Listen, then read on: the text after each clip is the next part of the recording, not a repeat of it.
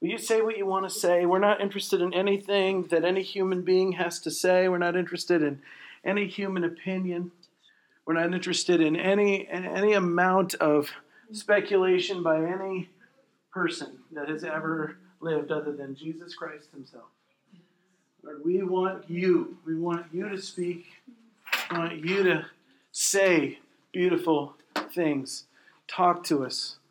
Lord, we just give you free rein. Do what you want to do. Say what you want to say. Do, move how you want to move. Mm, mm, mm, mm. Yes. Just kind of, just kind of hold your hands out like to just in kind of receive posture. Yeah. Holy Spirit, even now, I just speak impartation in this room right now. Oh yeah, Holy Spirit. Mm. Yeah, just move right now. Abba, I believe it is the desire of your heart that this church have a prophetic culture. Jesus, I believe that it is the desire of your heart that this church be a church that hears your voice, that this be a people that know you, that this be a people that are intimate with you, that this be a people that know the inner chambers, that have been invited into the chambers of the King, and they know it well. Jesus, I thank you for the first fruits that sit in this room with me tonight. And I ask you to anoint them, mighty God. Lord, empower them. Lord, set them loose to rock the foundation of this region. Lord Jesus, set, set them on fire and send them out into this region. God, to set loose the voice of Jesus, the roar of the lion of the tribe of Judah. Lord, let it rock this region in the name of Jesus. Oh, oh, establish a prophetic culture in our midst, oh God. Lord, I pray it would be unstoppable, uncontrollable ah, ah, oh, do something so organic, so viral, so so fast growing that we don't even know what to do with it, God. I pray it would infect this church, oh God, every aspect of this church. Lord, anything that stands in the way of your will and what you're doing and what you're saying, God, we say let it be cut out like a cancer right now in Jesus' name. Oh, Hey!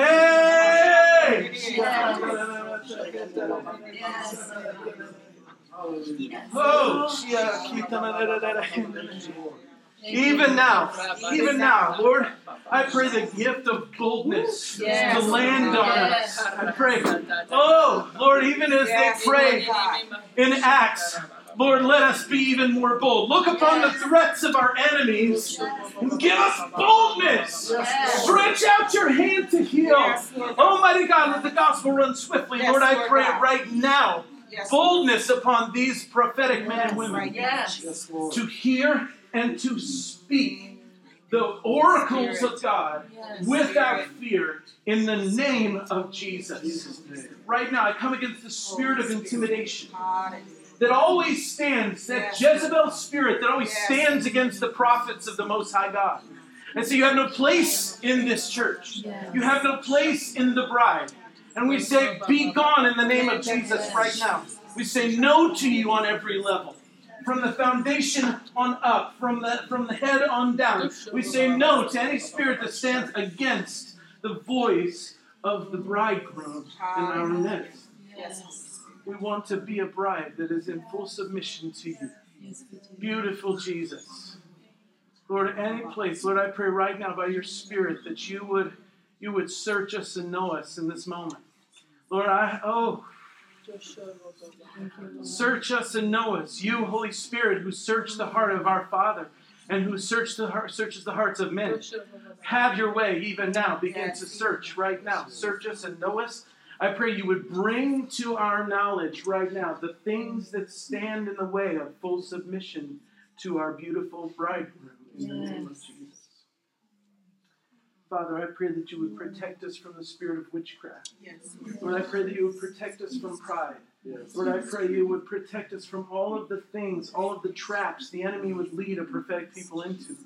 Lord, I pray you would teach us to be in submission to the leadership you've established. Lord, that we would work in cooperation with the apostolic mantle that's upon the leadership of this church.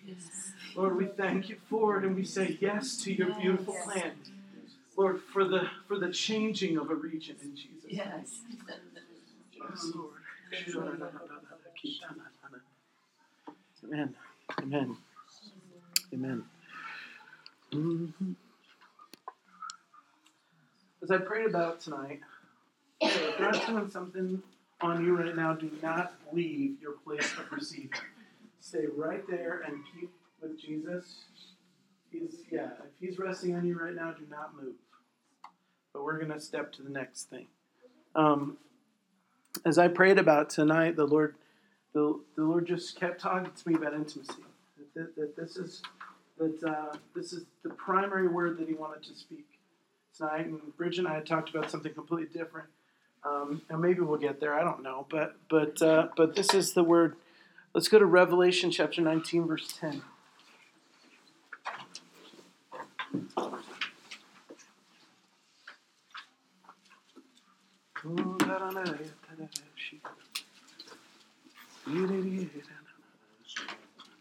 Nineteen ten.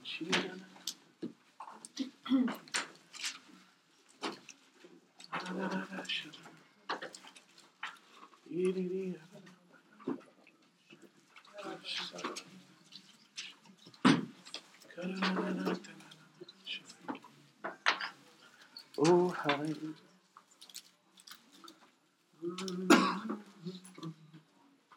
Revelation 19, verse 10. What's going on in this portion of Scripture is uh, John, the Revelator, has seen the bride of Christ, the bride of God coming, and uh, and he has this amazing revelation that he's blown away by, and his response to it is to fall down and worship the angel that showed him uh, the city. And, and the angel stops him. The angel says to him, Whoa, ho, ho, ho, hold on, hold on, hold on, John, John, John, please do not worship me. And see what happens is that the revelation that he had seen was so overwhelming that he just fell down and worship and he he he he just fell down to worship because he was blown his mind was blown by what he had just witnessed. But it was an angel standing there and the angel absolutely refused to receive the worship of john which that's that's how you know you got a good angel right there. He refused to receive the worship of john and he said no no no i'm a servant just like you. Do not worship me. Worship god and then he makes this statement okay he says i'm going to read it to you this is i think from the new american standard probably um, then I fell down at his feet to worship him, but he said to me, You must not do that. I'm a fellow servant with you and your brothers who hold the testimony of Jesus. Worship God, he said. And then he makes a statement, okay? And this is the statement we're going to spend our time on tonight. For the testimony of Jesus is the spirit of prophecy. The testimony of Jesus is the spirit of prophecy. Have you ever, there are places in scripture where it's almost like there's this, it's almost like somebody made a mistake and let a little more out than they meant to. You know, does that make sense? Like all of a sudden something just peeks out from under the covers, you know, and you're like, ooh, what was that? I, there's something there. You know, I, and, and this is one of those moments where it really has very little to do with what's going on in the context. I mean, just very little, but but all of a sudden, this this dazzling thing, this dazzling rea- realization, comes just popping out of the angel's mouth, and and and John and and, and John gives us a clue about prophecy that that that is really precious and really important, uh, and that deserves our hour tonight. Okay, and it's this: the testimony of Jesus is the spirit of prophecy. Now when you, when I say the word testimony, okay, what's the first thing that comes to mind? testimony. Come on, you gotta talk to me. Go ahead. What? Your story. Sure. What? Think about. That has to Yeah. what God has done in your life, what He's delivered you from. Sure. Okay. Witness. Okay, that's what I was looking for right there. Because we have testimonies. But what is a testimony? Okay, what, when, when someone appears in court and they give testimony, what are they, what are they saying? What are they telling? They're, they're explaining their experience of the thing to which they're giving testimony. Does that make sense? Okay? If I witnessed a murder, okay, and then they called me and they put me on the witness stand and they said to me, Give us testimony of what you saw. The only thing I would be, I couldn't tell you about the murderer's motives unless he said something about it. I can't tell you anything about the person that they killed, okay, except for what they were wearing or what they look like in the. All I can tell you is what I saw. All I can tell you is what I experienced. All I can tell you is what my experience of that moment was. That's my testimony. So that's when we give a testimony on a like you know in a church time. Somebody give us somebody give me a testimony, right? That's when we, we stand up and we give a testimony of something that happened to us, right? That's what testimony is. It's a it's a it's it's the narrating of an encounter that took place with me. So the angel says the testimony of Jesus is the spirit of prophecy. Now, this he is not talking about the testimony Jesus gives. That's not what it means. It's not the testimony that belongs to Jesus as, as if Jesus were giving testimony. That's not what he's referring to. What he's referring to is John's testimony of Jesus. You follow? John's testimony of his experience of Christ is the spirit of prophecy. Are you beginning to follow me here? Okay? So here's what I have to say to you. If we want to be a prophetic people, we better have a testimony of Jesus. We better have had eyes, ears, experience with the living Christ. We better have had face to face, heart to heart, moment to moment experience with the living Christ. We better have been in his presence. You cannot be a person who prophesies unless you have been a person with ex- personal experience of Jesus Christ. Because the spirit of prophecy is testimony of Jesus, who he is, what he wants, what he loves, what he hates. Prophecy's primary goal is not the revelation of me, but the revelation of Jesus Christ. If you want to know what the book of Revelation, the book of Revelation is easy, folks. People say, "Oh, it's confusing. Oh, I don't understand it. Oh, you know, blah blah blah." What is the name of the book? The revelation of Jesus Christ. So, who is the book about? Jesus. Christ. So you want to know what the book means, you should probably understand this book is about Jesus. Hallelujah. Okay? And the angel here says prophecy is about Jesus. It's about Jesus. And the spirit of prophecy, the very essence, the very pith of prophecy, is the testimony of Jesus. You're talking about Him. You're giving testimony of what you've experienced, what He said to you, what He's revealed to you about Himself. But it is first and foremost about Jesus. It's about Jesus. It's about Jesus. Amen. That's what this whole thing is about.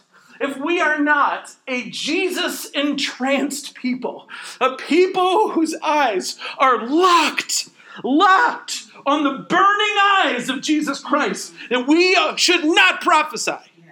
We have got to be a people who are so locked in to gazing upon His glory and His beauty that all that our attention is spent upon Him. And we have no time for anything else but show me my Savior. I love that old song where it talks, you know, he said that uh, Michael English always sang it, you know, uh, uh, how I dreamed and, uh, of a city called Glory. Do you guys know what I'm talking about?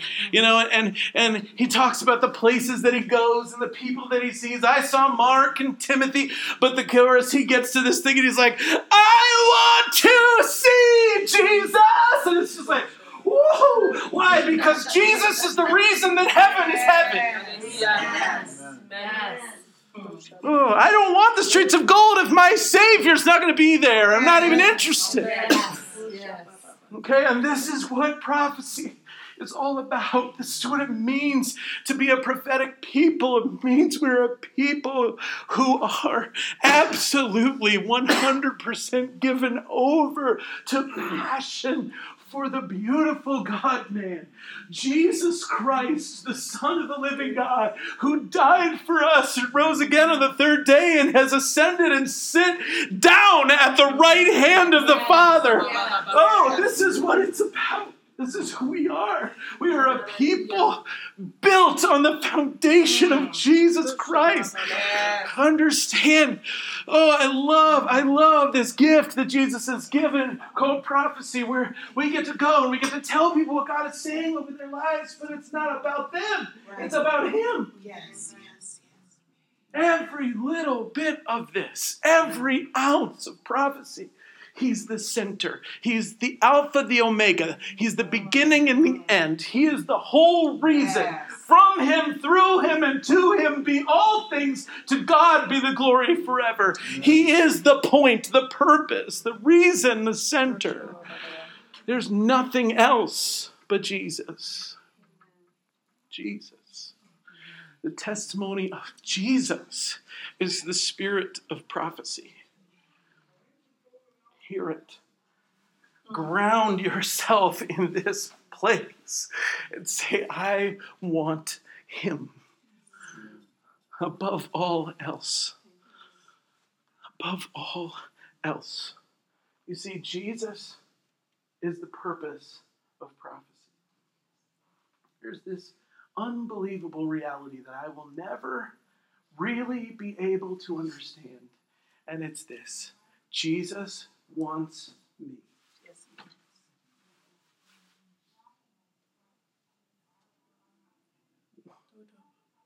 What?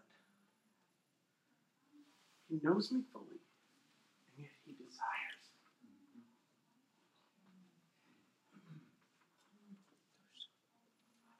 Song of Solomon is one of my all-time favorite books. It's this beautiful love story between a man and a woman, but it's also an allegory of the love between God and his people, Christ and his bride, the church. And it ends. The, the whole thing is about the journey of this little lady who, at the beginning, believes there is nothing in her worth loving. And at the end, she's able to say, with all of her heart, I am his, and his desire is for me. She gets it. It clicks in her brain. By the end of that journey, she says, you know, about halfway through, she says, I am his and he is mine, which is already mind blowing. But then she goes to the next step, which is, I am his and his desire is for me. Mm. He actually wants me. He wants me around. He likes me. He thinks I'm pretty great. Jesus has a desire for me.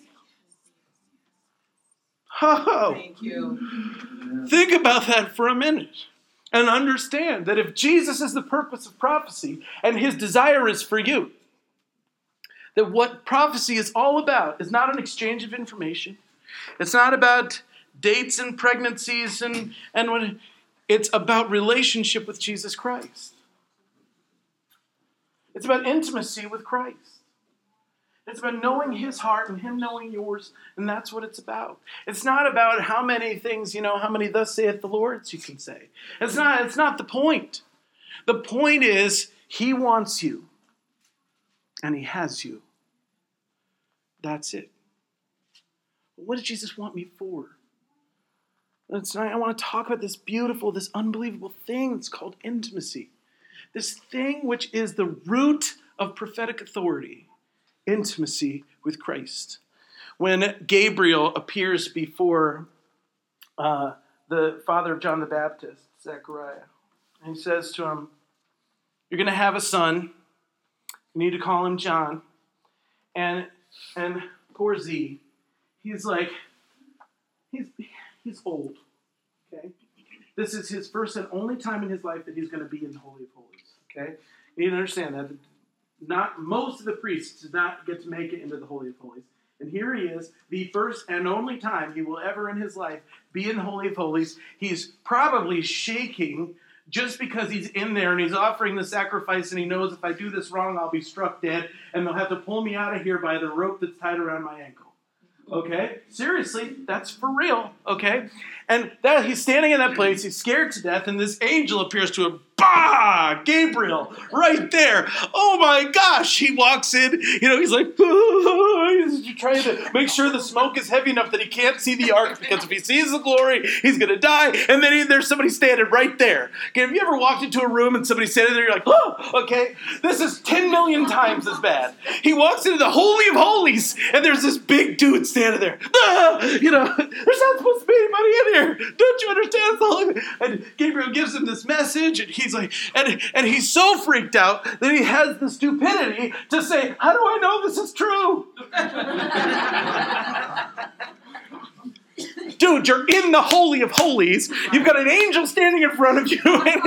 Come on. How do you know this is true? Wake up, buddy. But Gabriel looks at him and he says a phrase that I have always loved. He says, I am Gabriel who stands in the presence of God. I just love that.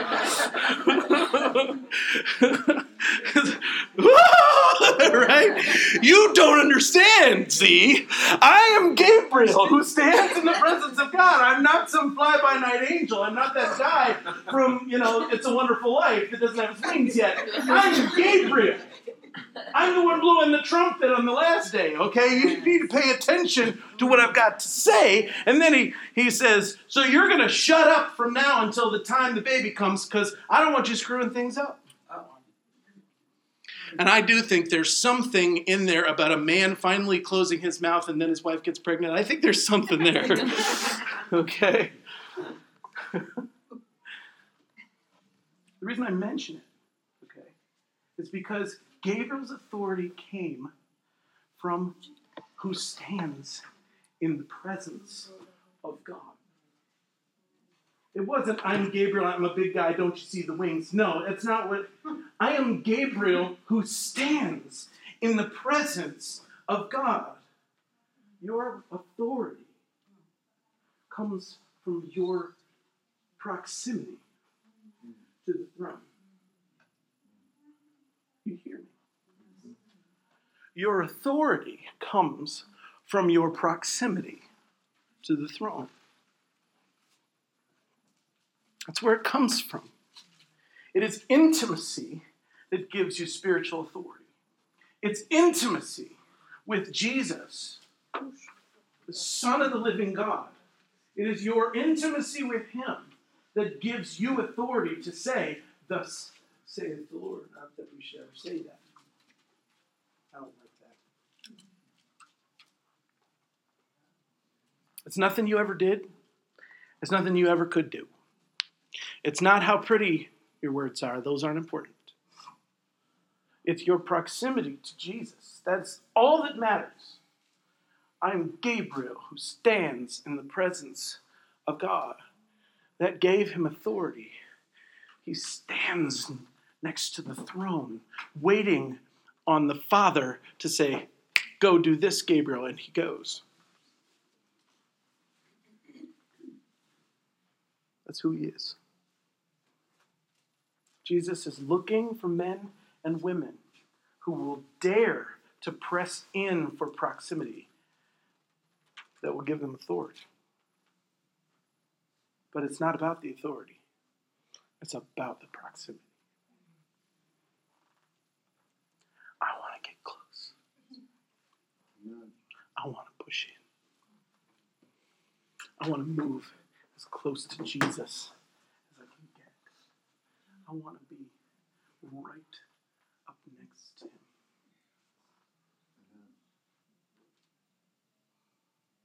And if he gives me something to say, great. If not, I'm a happy camper. Because I'm next to Jesus. And I know his heartbeat. John, the Revelator, knew about proximity. He knew. There is a reason why the greatest prophetic book in the Bible was written by John.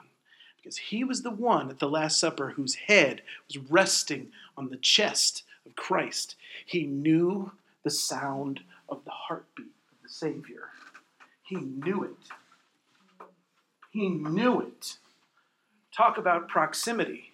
John could tell whether Jesus wore deodorant that day or not. Okay? John got it. John said, I want to be close to you. Not because he wanted authority, but because he wanted Jesus. Yes. John's mother was brutally rebuffed by Jesus when she asked, Can my son sit on your left and on your right? But John said, I have my sight set on something else. I don't care where my seat is, I just want to be close to you. To him. Yes. And when we get close to Jesus, some weird things begin to happen. Okay? Strange things. All of a sudden, he starts talking to us about stuff that has nothing to do with us. Look at John 15 15. This is such a beautiful verse. This verse ought to just blow your brains right out of your head. Just, it's he, Jesus looks at his disciples and says, I no longer call you servants. Mm. Excuse me? Creator of the universe? John 15 15. Excuse me? The great I am looks at me and says, You're not my servant anymore. You're my friend. Yes. What? I do not deserve this. No, no, no. I do not deserve to even look at you in the face. But Jesus says, No, no, no. I don't want servants. I want friends. Hmm. I'm not, I can create as many servants as I want. I want friends. I want intimacy. I want relationship. I want people who are interested in my heart. I want people who want to come close, not because of what it gets them, but because they want me. I want friends. I want those who will come close to me. I want those who will walk with me. I want those who won't go away from me, who are going to love what I love and are going to hate what I hate, who are going to weep when I weep and rejoice when I rejoice. I want friends. I want people to walk with me. That's why He created us. That's why we exist.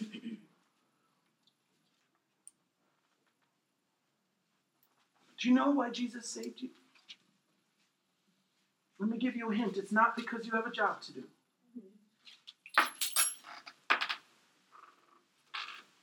You look at Jesus' baptism. He walks down into the water. John puts him under the water and he comes back up. This was a baptism of repentance, which Jesus did not need, but he did it. I heard a preacher the other day say something really interesting. This is a total sidebar, but I think it's fascinating. The reason John the Baptist baptized in the Jordan was because he was he was doing a spiritual reenactment of coming into the promised land for the people of God. That he was saying, You have walked away from the true God, the God that gave you this land. Now come back to him and enter the land again as a brand new people. Is that good? Whoo! That just grabbed my spirit. I was like, Whoa, that is awesome. And Jesus said, I'm coming into.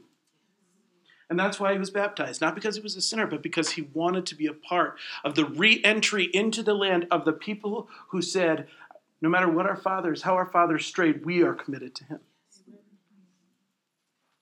Jesus is baptized. He comes out of the water, and the Holy Spirit lands on him like a dove, and a voice comes from heaven. You all know what he says You are my beloved Son, in whom I am well pleased. But let me ask you a question What on earth had Jesus done prior to that moment? You want to know how much Jesus, you want to know how much ministry had happened prior to that moment? Zero. Jesus hadn't preached a sermon. The only miracle he had done was the wedding at Cana. He had not preached. No, I hadn't even done. No, he hadn't even done the, the water and the wine. He had never done a miracle that we know of. He had never preached a sermon. He had never done any of the things that God sent him to earth to do. And yet here he is coming up out of the water, and God the Father says, This is my beloved Son, in whom I'm well pleased. God was pleased with Jesus before Jesus ever did anything. And he's pleased with you. And it's not about what you've done. It's about who you are to him. He says to the sons and daughters in this room, These are my kids, and I am happy about them. And it is not about the job he's given you to do. He didn't save you because you were so darn talented, he had to have you on his team. No, that's not it. He saved you because he wanted you, he loves you, and he desires you personally. That's the truth. Does he, does he have a job for us to? Absolutely, but that is secondary. That is secondary to the most important thing because what is the first and greatest commandment? Love the Lord your God with all your heart, your mind, your soul, and your strength. That's first.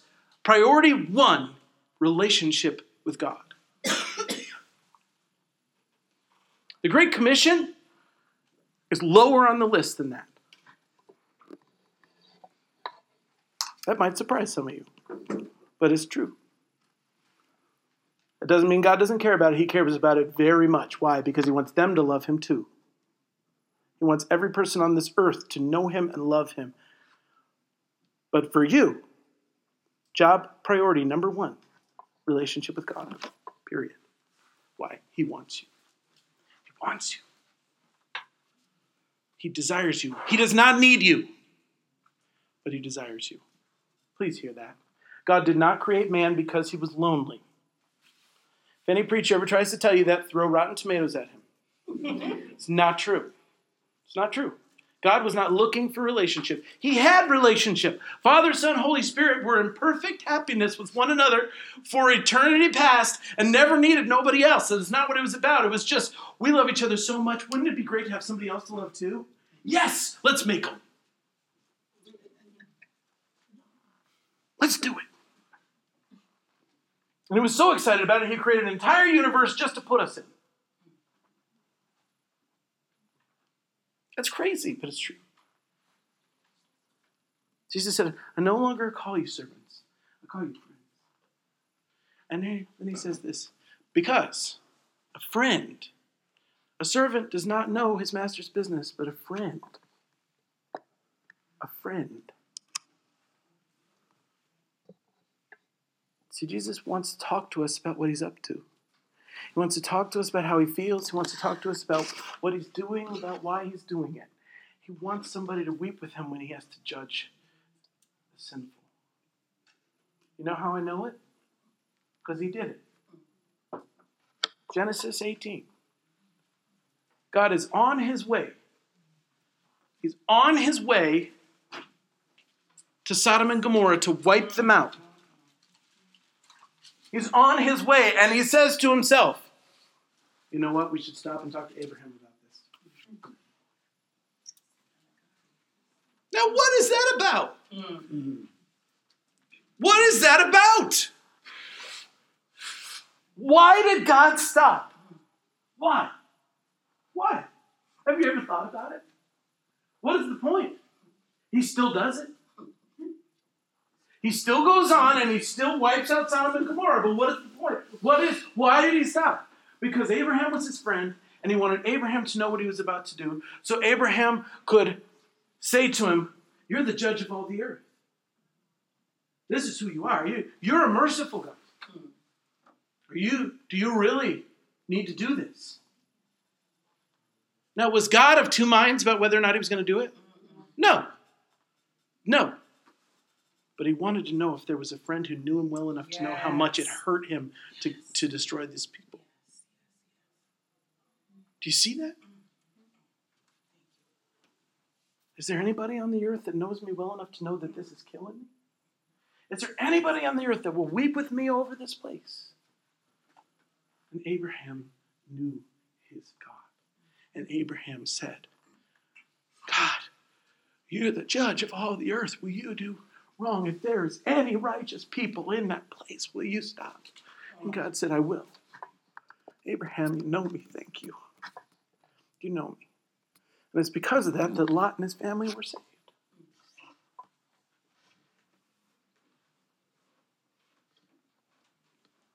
You see, Jesus is looking for friends. He's looking for people he can share his life with. He wants, he's coming along and saying, Will you do this? Can I talk to you about your brother?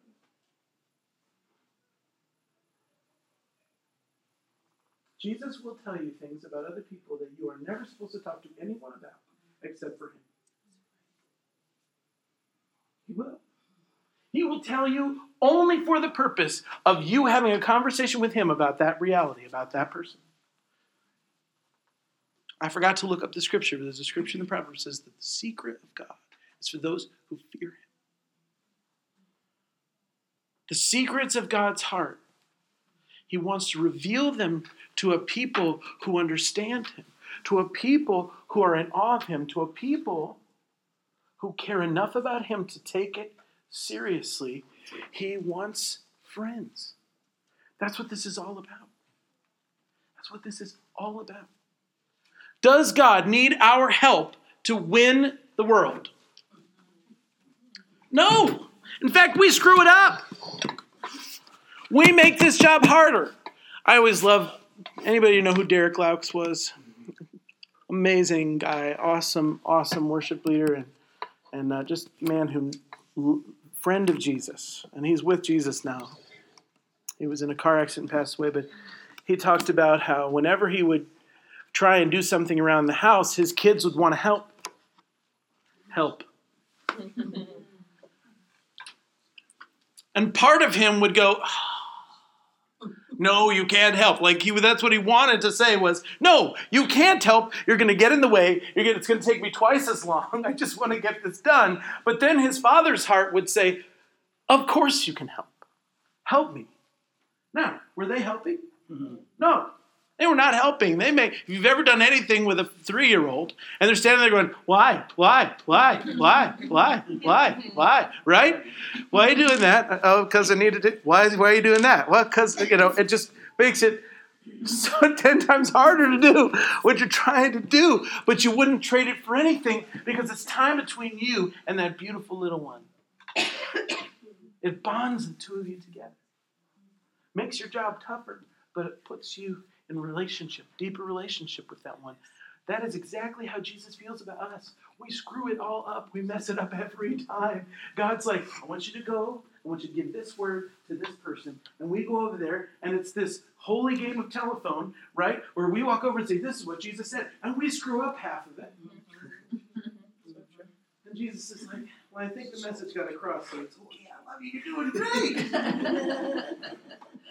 great. why, why does he do that? Why doesn't he just show up in all his glory? Okay, this is what I wanted to tell you. Okay, why doesn't he do that? Why? Because he loves you and he wants you involved. It's not about it is not about, boy, God needs somebody to deliver his messages for him. That is not it. He's got a myriad of angels in heaven that he could send that would do a way better job than you, okay? He's got, he, you know, he's he could do it, he could show up himself and deliver it. He's fully capable. He made a donkey talk, people. All right? God has lots of means, all right? He's he knows what he's doing. But but guess what? He picks you and me to express the heart of our Abba over, over the other person. Why? Because he just loves hanging out with you. He wants to bring you in on it. Come, let's do this together. It's going to be fun. It draws you in closer to him. That's what it's about. It's about him and you doing this together, enjoying one another's company God will not do anything in the earth without human cooperation. He always looks for a man. Always. From the very beginning. Do you think God couldn't have named the animals? He sure could have.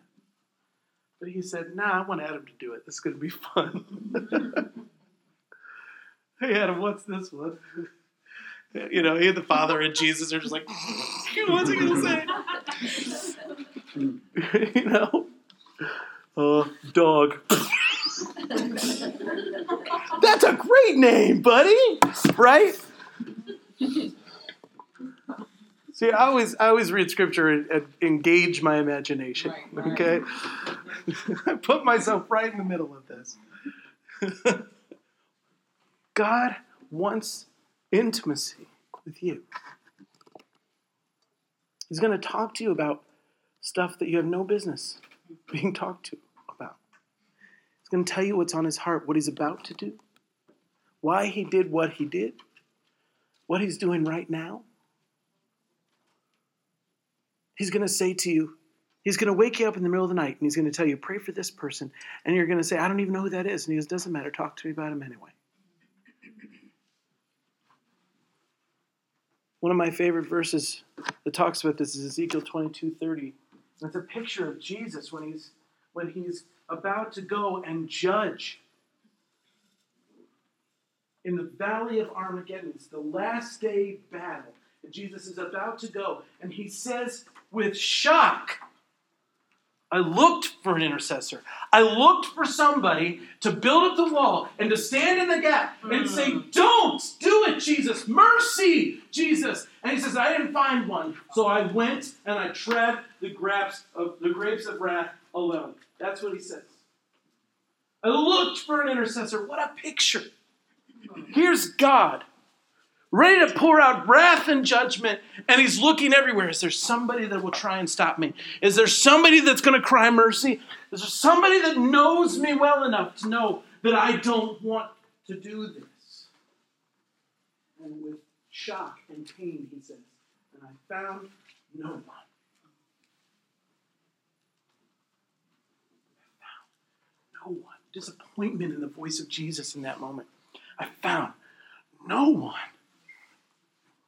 So I tread the grapes of wrath. Alone, he says. It isn't that he wasn't going to judge, he just didn't want to do it by himself. Do you understand?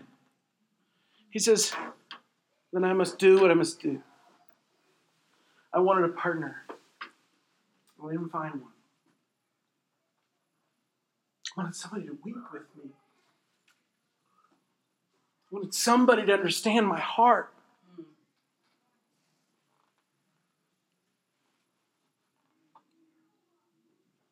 I don't ever want Jesus to say that while I'm around. You know what I mean? If Jesus is looking for an intercessor, he can wake me up. Right? If Jesus is looking for a friend, God, here I am. Here I am. Come and talk to me. He's looking for partnership. He's looking for friends. That's what prophecy is about. Let's pray.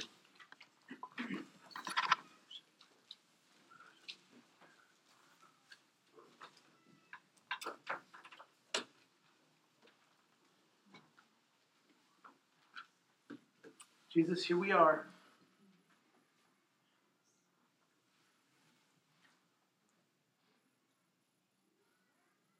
Jesus, my heart, my, my heart really, truly is saying tonight that I want to be close to you. I'm not interested in a name or a reputation. I'm not interested in anybody knowing who I am. I'm not interested in in uh, a big ministry or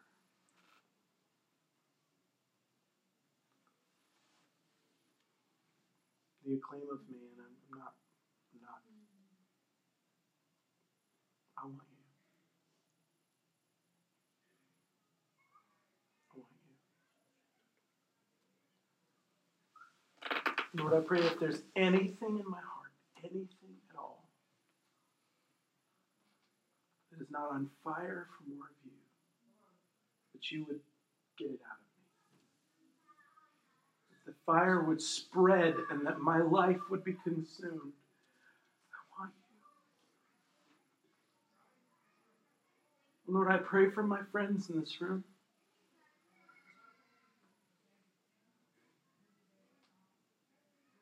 I say the same thing. I pray the same thing over them. I ask for the same thing. Let us be a people consumed with the fire from your eyes. Let us be a people absolutely in love with you.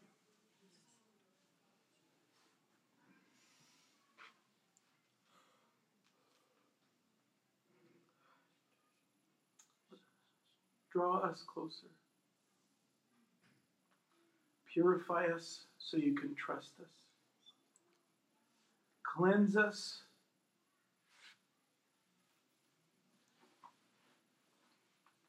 Jesus, I pray that the gospel would shape our character and our nature so that we can bear the weight of the word. Jesus, I ask that you would so cleanse us and purify us that the word would flow, your word would flow through us with such authority that the earth would shake.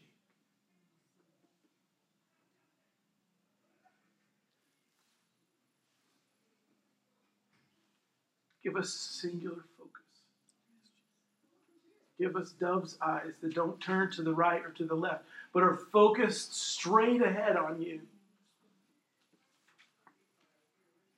Set on your glory, your beauty. Where I pray that the true cry of our heart would be Psalm 27 4. That we may dwell in your house and gaze upon your beauty inquire at your temple. Jesus, I ask that you would be our one thing, that you would be our only passion, our only love, that you would be all we ask for and all that we seek. Jesus, I ask that you would give us tunnel vision on you. Lord, that the first commandment would rise to first place inside of us.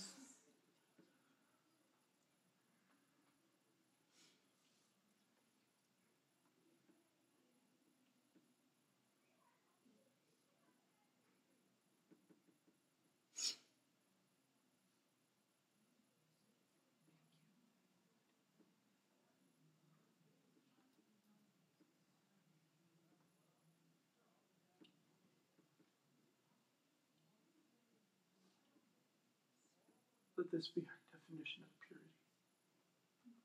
One lover, and it's you.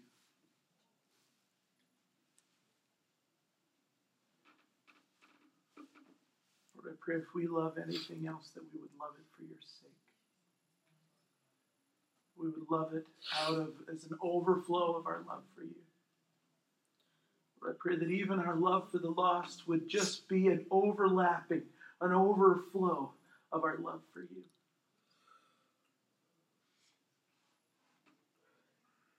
Even our love for our brothers and sisters in this room would just be the overflow, the pouring out of our love for you. Let nothing take the place of you on the throne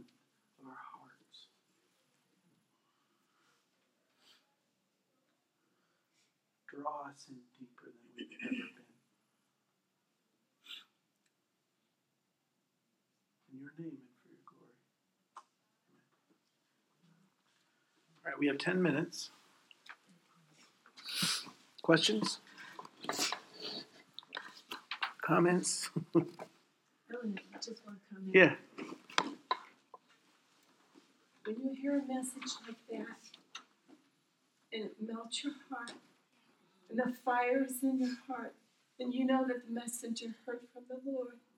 And it's a charge going out to us that what God has planted in our hearts is not to lay dormant, but to go out and do what He's taught us to do in these few weeks. It's only the beginning of where He wants to take us. And tonight, He's just releasing that charge to you, and it's so fresh and such a fresh fire from His Spirit that's been released. I hope each of you recognize the fullness of what the Spirit of the Lord was giving to you tonight. Almost like a mandate, a charge to take what you've learned and go out and apply it where He sent you.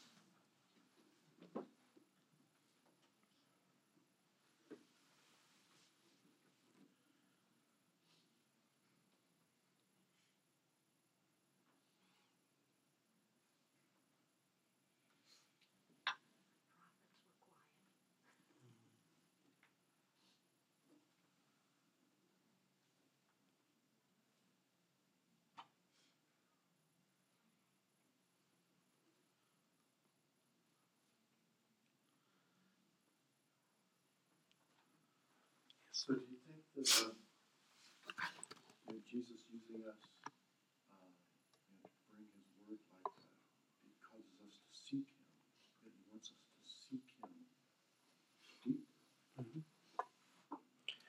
Unless if if if you being used of God doesn't stir you to hunger for more of Him, then you weren't being used of God.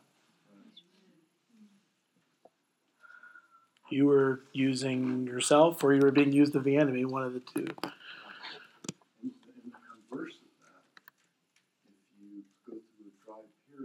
Yeah. because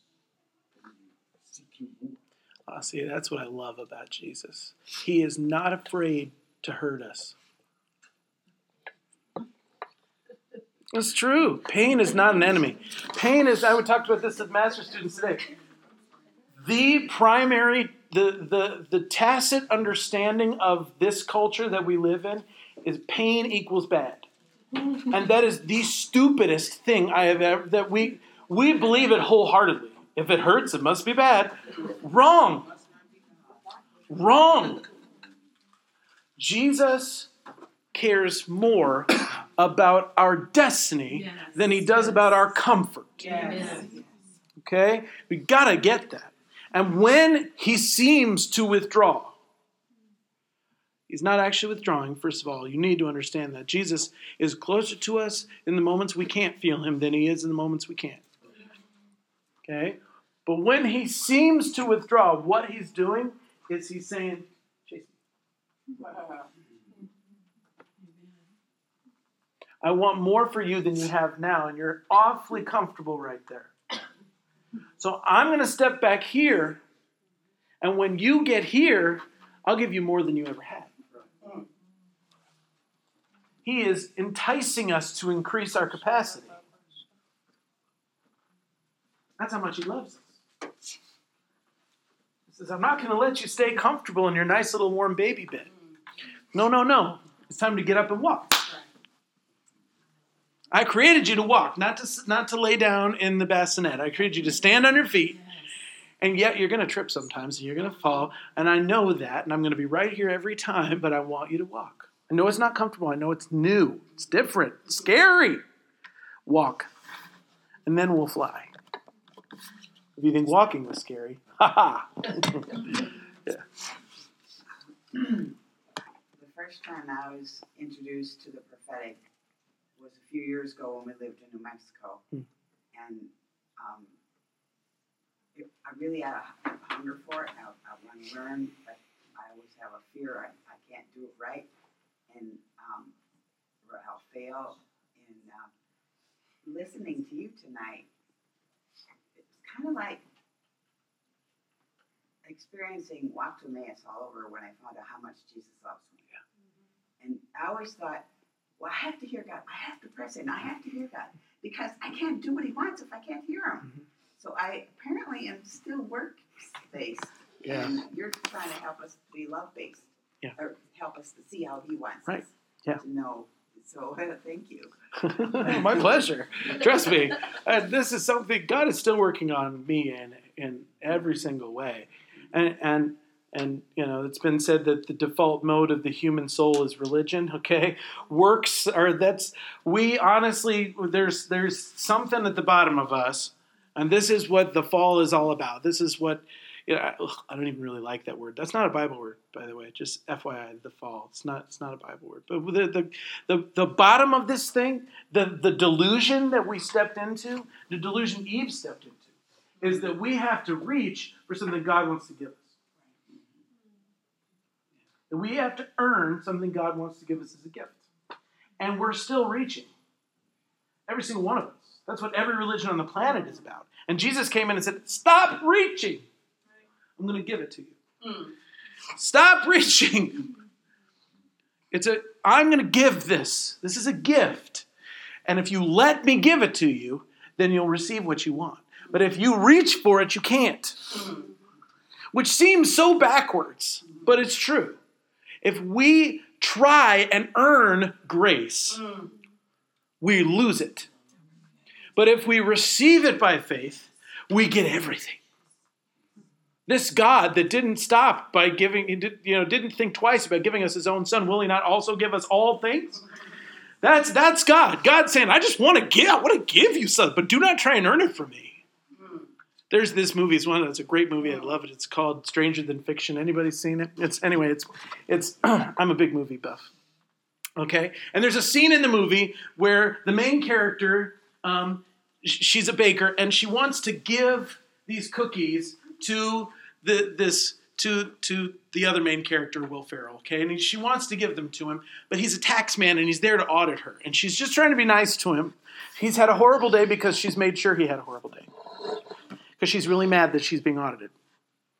Okay, and she goes to give him cookies to just give him a good end of the day. And he eats one and he's like, oh, it's so good. And then he goes, let me pay you for them. And she was like, no, it was a gift. I don't want you to pay me for them. He's like, you don't understand. You can't give me gifts because I'm a tax man. And she's like, well, then I'm just going to throw them away. Because if I can't give this to you as a gift, then you don't want it. She was deeply offended that he wanted to pay her for her gift. And Jesus is the same way. He's like, I just want to give you salvation. I want to give you myself. Stop trying to earn me. You can't. You never will be able to. You never have been able to. It's not going to happen. Stop reaching and let me give it to you. And, oh, but, but over and over again, we'll get three steps that way. That's why I love the book of Galatians. It's like, you foolish Galatians. you foolish Fort Waynians. He could have said it, you know. Oh, when why this is not how you came into Christ by working your butt off. That is not how you came to Christ. Right. Is that how you received the Spirit? By really trying hard? No, you received it by faith, by grace through faith. God just gave it to you. So stop trying to become more holy by working really hard. That's not how you become holy. You become holy by the gift of God. It gives you righteousness. It's a gift. And it's the same thing with the gifts of the Spirit. We try so hard. We try so hard. I'm going to pray 20,000 times a day. I'm going to fast for three weeks, and then maybe God will give me a word. No, stop it. Fall in love with Jesus, and then you just be like walking around going, Jesus says this about you. Jesus says this about you. Jesus, and it's, it's just going to flow out of you like water because you and Jesus are like this, and He can whisper in your ear. But do not be like, Jesus, I'm working hard for you over here. You know, Jesus is like, Will you shut up and come over here so I can talk to you? I'm not interested in your little show because your show is about you, but relationship is about me. Thank you, Lord. I heard this week um, to hear the still, still small voice, the whisper, you need to be close. Yep. Whisper. Don't whisper. And you need to shut up. Yep. Because you can be right next to Jesus going, Hi, Jesus, how you doing today? And he's not going to be able to whisper to you. So get close and shut up. Amen. Anything else, anybody? No, I love the gospel. I love the gospel. I love the gospel. I love the gospel. And that's what I was, that's what this by grace through faith and not by works thing, that's the gospel, guys. That's what it is. You can't earn anything from God, He won't let you. He will not be a debtor to any man. Absolutely. He won't. He won't be indebted to you. He refuses. There's a scene right out of The Godfather that totally makes that work. The very first scene in the movie, right? He, the, you know, Bonasera, he's the, he's the, you know, his daughter's been hurt, and he comes to the Godfather and he's like, I want you to go and get these guys that hurt my daughter. And he says, How much should I pay you, Godfather? And the Godfather's like, Oh, Bonasera. Bonasera." What makes you treat me so uh, rudely? The, the, guy's complete. Aren't aren't you the mobster? Shouldn't I pay you to go kill somebody? He's like, no, no, no, no, no, no, no, no, no. That's not how it works.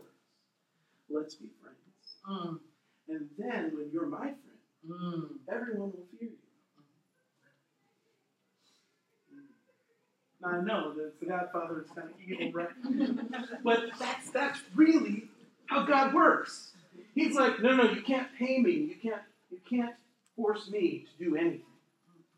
No, you do not control me. No, no, no, no, no. I, no tame lion am I. That is not how this works, my friends. I am the king. I do what I want to do. Now, if you're my servant, if you're my friend, then you get all of my army at your disposal. Amen. But if you are trying to hire me as a mercenary, Mm, that brings me down to where I'm serving you, and that is not But that's what we do, isn't it? mm. Yeah. That's what we do. We try and pay God to do things for us, and God's like, Excuse me, but no. Mm. No, you don't hire me. No. I do what I choose to do. And I would love to help you. But you and I got to be friends first. Does that make sense? I've written a few. Although I don't know that I would use the Godfather reference on a Sunday morning.